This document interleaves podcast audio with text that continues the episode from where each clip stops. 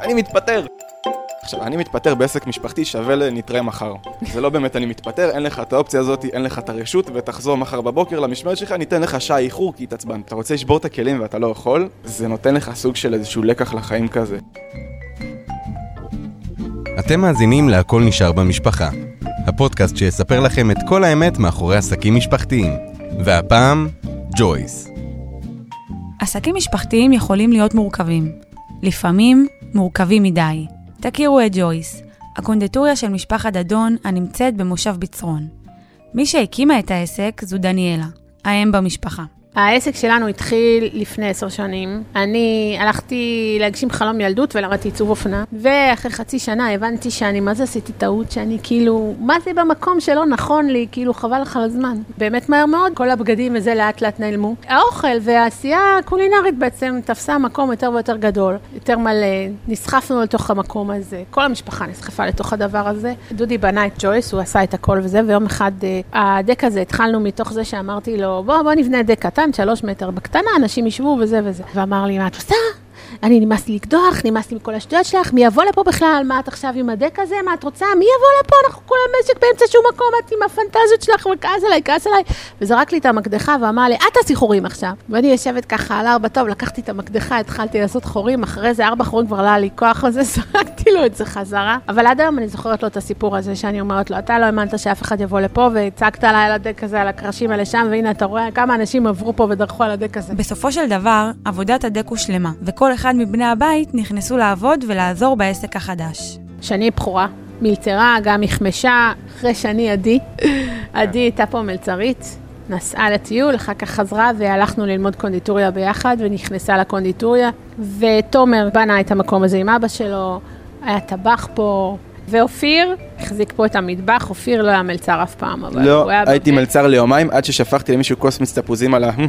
וברחתי משם ואמרתי אני אתפטר. מ- אז זהו, הוא לא היה מלצר, הוא נכנס ישר למטבח. היום אופיר אה, מטפל בכל השיווק שלנו, יאיר קטנצ'י, אבל הוא עוזר גם היום. ג'ויס הפך להיות ה baby של כל המשפחה, פעם זה היה בעצם ה baby שלי, ואני הייתי חופרת לכולם בראש, בואו תעזרו לי, בואו תעזרו לי, בואו תעזרו לי, בואו תעזרו לי.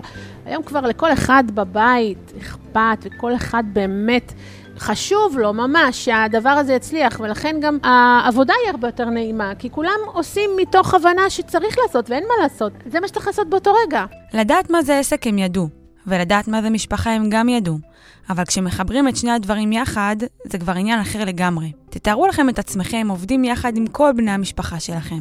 קשוח, לא? זה מה שהיה לתומר להגיד בנושא. קודם כל, המשפט אה, משפחה ועסקים לא מערבבים, לא נוצר סתם. אם בעבודה רגילה, המקום הוא מאוד מקצועי, והעבודה, נגיד במסעדה, מאוד מקצועי בתוך המטבח, ויש כבוד כלפי השף, כשאתה מערבב משפחה זה נהיה מאוד רגשי.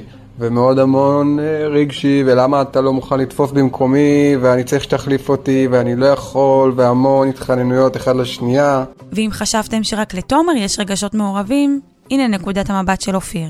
עם עדי הייתי רב מלא, הייתי רב איתה מלא, כי היא הייתה בממלכת הקונדיטוריה ואני הייתי בממלכת המטבח והיינו מתפוצצים אחד לשני, לא אתה לא מוציא בזמן, לא אתה לא מוציא בזמן, אתה, ואתה צריך לעשות ככה ואני צריך לעשות ככה. זה רק מישהו שיש לו עסק משפחתי יבין את הדבר הזה, שאתה כאילו ככה בכסח ואז יוצאים ואין כלום. נגמר. או, או להפך, שכאילו אתה פתאום כזה רק אחר כך נזכר בזה ואתה יושב בבית ופתאום אתה הולך לריב איתה כאילו, כי אתה נזכר בבלגן שהיה. אבל, אה, אבל זה מצחיק, זה ממש מצחיק לראות את זה מתגלגל, שאח שלך פתאום מבקש ממך שתחליף אותו משמרת, זה לא משהו שהוא סטנדרטי.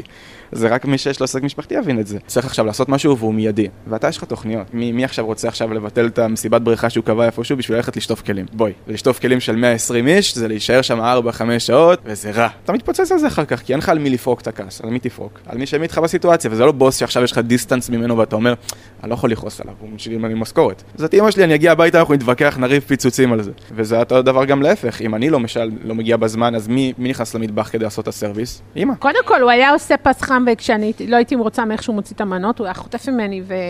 או לא מדייק. הקטע של לדייק, לעשות את הכל כמו שצריך ולטפל בהכל כמו שצריך, ולא תמיד זרם לו ו...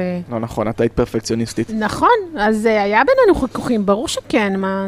לא הגענו למצב שלא דיברנו, חס ושלום, אף פעם לא קרה כזה דבר, אבל צעקות, כעסנו, ברור שכן. היה רגעים שדיברנו איזה יומיים שלושה, את פשוט כנראה לא זוכרת אותם, אבל זה היה פיצוצים וויכוחים ו...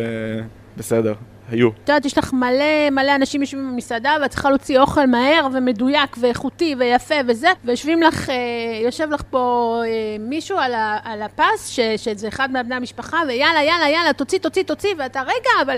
ו, ומתחילים אה, אינטריגות כאלה, ברור, זה, זה, זה קיים. כאילו, אם זה עם תומר, ו- וכאילו תבוא עכשיו פתאום באמצע שבוע כשיש לו משהו, או אני בשישי, נכון. אנחנו יושבים ארוחת ערב, ופתאום כ...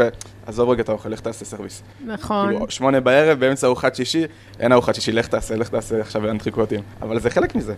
אתה הולך לעשות משהו, אבל תמיד יש לך ידיעה בראש שאולי יקראו לך, שאולי צריך זה אותך. אתה. צריך להיות זמין כל הזמן. זה נוראי. זה קשה, נורא. אתה לא יכול לתכנן כלום. היה לי איזה שנתיים וחצי מהחיים שלי, שהייתי אומר לחברים, בשישי בואו נעשה ככה, אבל לא בטוח.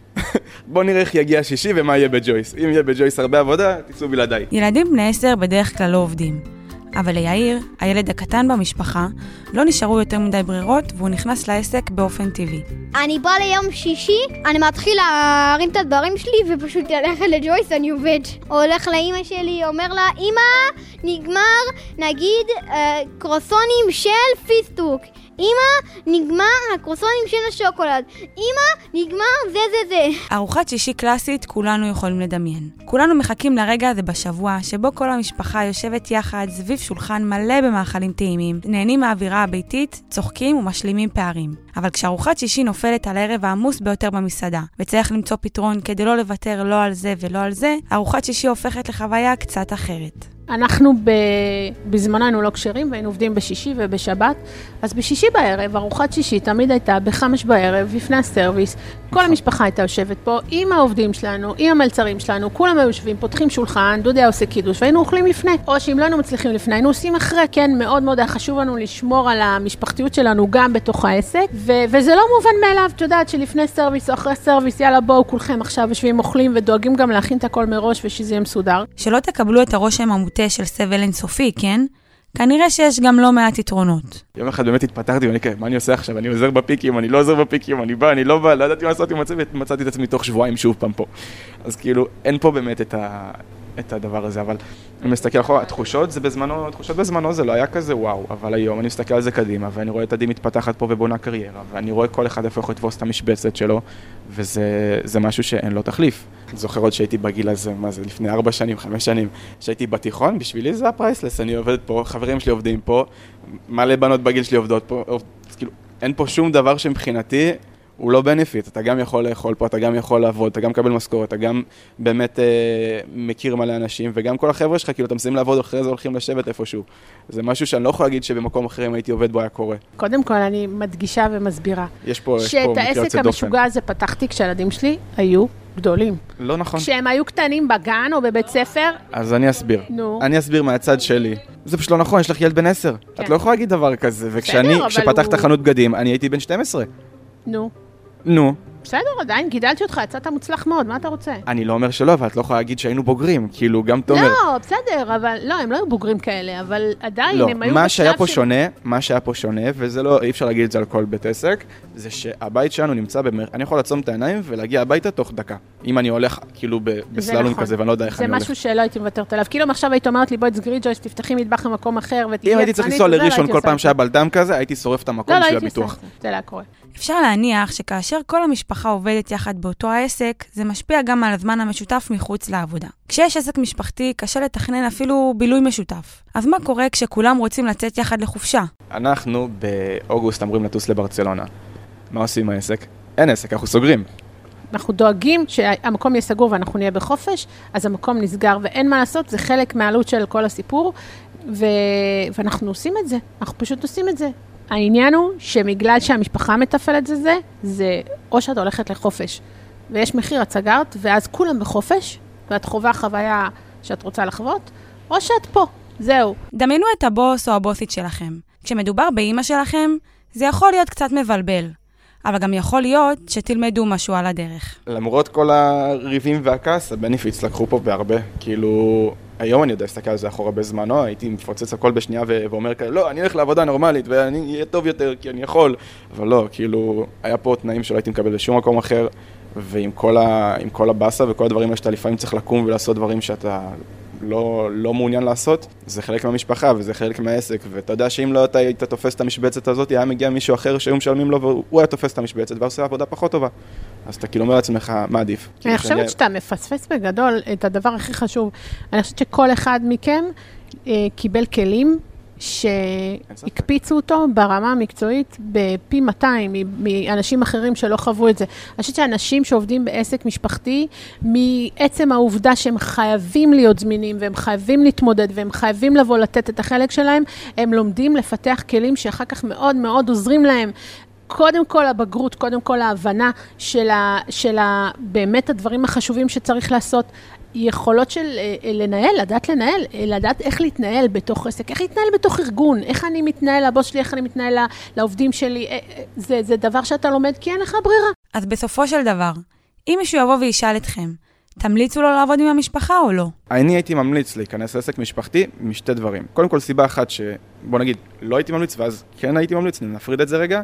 לא הייתי ממליץ אם העסק מסתמך רק על משפחה, ואז כבר אפשר להיכנס פה לפיצוצים ש... שאי אפשר לצאת מהם, כי ברגע שאתה תלוי בבן אדם, והוא לא, לא מגיע וזהו, משהו קורה למשל, זה פיצוץ מטורף. אבל uh, למה כן הייתי ממליץ על דבר כזה? כי זה מחזק את הקשרים המשפחתיים, ברמה שאי אפשר להחליף אותה. אני חושב שאם אני מסתכל מהצד היום על משפחות רגילות שהן כאילו, את יודעת, כל אחד בחיים שלו, אחד הולך עושה את המקצוע שלו, השני הולך עושה מה שהוא רוצה לעשות, בסופו של דבר אחד יוצא מהבית, שני יוצא מהבית, ונפגשים פעם בשבוע כזה לארוחת שישי, שזה עוד כאילו בישראל, ובעולם מסתכלים עלינו כזה מוזר, אתם נפגשים פעם בשבוע. אחרי שעברנו את כל הקשיים ואת כל הריבים, זה בונה קשר שאין לו תחליף. גם אם אני מתפוצץ על מאחד האחים שלי, למחרת נדבר, כאילו לא קרה כלום, כי אתה כבר התגברת על כל הקשיים האלה, אתה כבר אכלת את כל הסרטים האלה, רבתם, אתה מסתכל לבן נגמר. אדם בעיניים ואתה יודע כן, מה הקושי שלו, ואתה נכון. יודע בדיוק איך ואתה איך, מכיר אותו אה, הרבה יותר להכיל לעומק. אותו. אתה יודע איפה הוא כשהוא קשה לו, ואתה יודע איפה שהוא מתפוצץ, ואתה יודע איפה שהוא טוב לו, ואתה יודע איך לעזור לו גם באותו רגע, איך להנגיש לו יד. כאילו, אני יכול להגיד לך אה, איפה תומר במקום הלחץ שלו, איפה שני במקום הלחץ שלה, איפה עדי במקום הלחץ, איפה אבא, איפה את, אני יודע איפה כולם נמצאים כשהם לחוצים וכשטוב להם. ו... וזה בונה בסופו של דבר משפחה הרבה יותר חזקה. זה לא פשוט, זה לא קל. רק אם אתה מוכן לשלם את המחיר, שאתה יודע שאתה בעצם לוקח את רוב העול עליך, ואתה עמוד התווך. אם אתה עושה, מוכן לזה ומוכן לעשות את זה, אז אולי כן, אבל אני רק, רק יכולה להגיד לך ש... שזה אחד הדברים הכי טובים שקרו למשפחה שלנו. זה באותה מידה גם יכל להיגמר כל כך כל כך להפך. נכון, אבל מזלנו, כי זה אחד הדברים הכי טובים שקרה למשפחה שלנו. אנחנו היום, אפשר לומר, טפו טפו טפו, ברוך השם, הרבה יותר מגובשים, הרבה יותר מכילים אחד את השני, כי למדנו, עשינו פה בית ספר לתקשורת משפחתית, כי אין לך ברירה, את צריכה ללמוד, לתקשר אחד עם השני, גם אם זה הבן זוג שלך וגם אם זה הילד שלך, וגם אם כרגע הוא בגיל ההתבגרות, וגם אם כרגע את במשבר גילה, לא יודעת מה. זה לא משנה, את עדיין צריכה ללמוד לתקשר איתו כדי להוציא איזשהו משהו לפועל.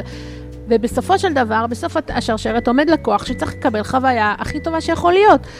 זה באמת ייאמר לזכות- לזכותנו, אני חושבת שכן הצלחנו בזה. עובדה, יש לנו לקוחות שמלווים אותנו, יש לנו לקוחות שהולכים איתנו עשר שנים, מכירים אותנו, הם בני בית פה, ו- ועברו איתנו את כל השינויים ואת כל התהליכים, הם מכירים את כל הילדים בכל השלבים, וזה קסום. זה מדהים לראות את זה, אבל אה, זה נורא אינדיבידואלי. אני חושבת שזה באמת מזל גדול שנפל בחלקנו ש- שעשינו את זה, שזה קיים.